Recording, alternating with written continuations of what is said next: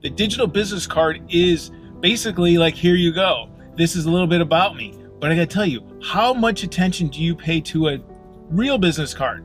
Unless it's something that you really, really want and use, a lot of people don't. Hey guys, if you're like me, you've always had a desire to do more. Deep inside, you've known there's a way and a possibility for you to achieve your dreams, the lifestyle, and achieve the freedom you've always wanted.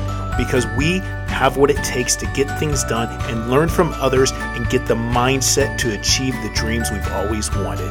Welcome to SB Warriors.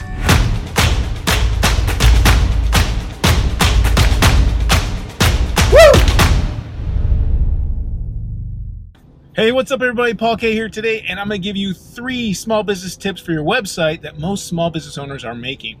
Now, this may seem a little bit weird, but tip number one is you need a website. You're like, hey, who doesn't have a website, right? You'd be surprised. And it tends to be a lot of blue collar, collar uh, professional business owners. So those people who are maybe in the plumbing, electrical, and all those sorts of niches. What I've noticed is a lot of times they're so busy that they don't even do the basics to have a website, to have a web presence.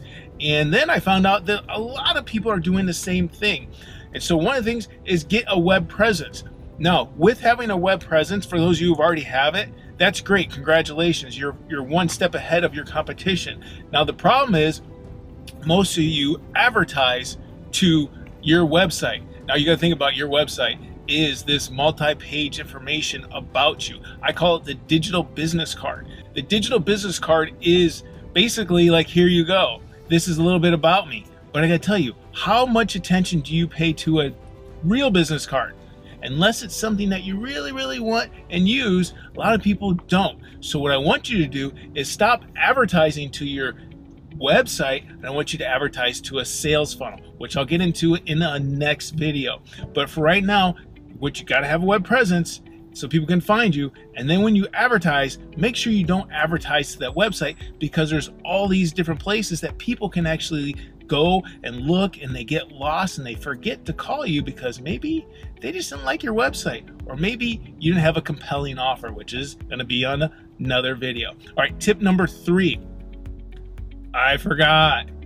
Tip number three most people have who have a website they don't do anything with it. So what happens is because like i was saying in tip number two there's so much information around there that they get lost. They don't focus. But when you think about it whatever it is that you do most people are there for a particular reason being they're looking for one certain thing whether it's a coupon whether it's a, a discount with special offer something that to grab their attention to take them to the next step so, what I want you to do, whatever your special thing that you tend to give away or is your loss leader in your product and your sales funnel process, I want you to highlight that bad boy. I want you to flashy arrow something that grabs their attention so that person can immediately identify a product, and offer, a solution, a discount, something that they will readily go to and have to opt in. If you don't understand the word opt in, it's basically I'm to give you my email, my phone number, my name, depending on what level of uh, commitment you want from me in order to get the thing that you are giving at a discount. So if the value is high enough, I'm going to go ahead and put in more information to get that thing from you. So if I'm getting a 5% discount off of a $10 item, I probably won't give you my email address. Probably won't give you my phone number. I might look at you and go, mm, next person. But if you're giving me 50% off discount off of a $30 item, that definitely deserves my email and probably my name and phone number. Eh, I'm not so sure about, but everybody's different. So you have to test. Test to know what works, but more importantly, make sure people know how to get it. So, your special offer, we're going to highlight that and make sure people get that.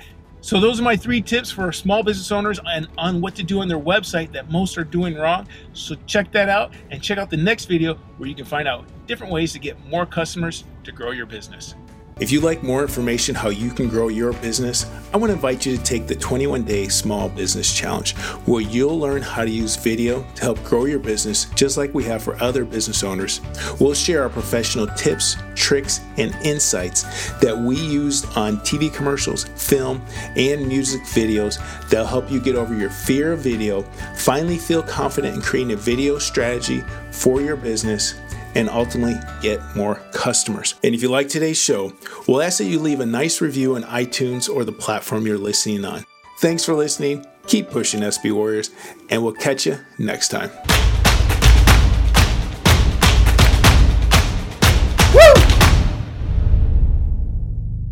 help improve your business. And the first one I want to focus on is. Need to write this down. I, I just, I always like this is so cool. I'm gonna do it and I forget. Uh, and this guy's playing his music all loud in his orange car.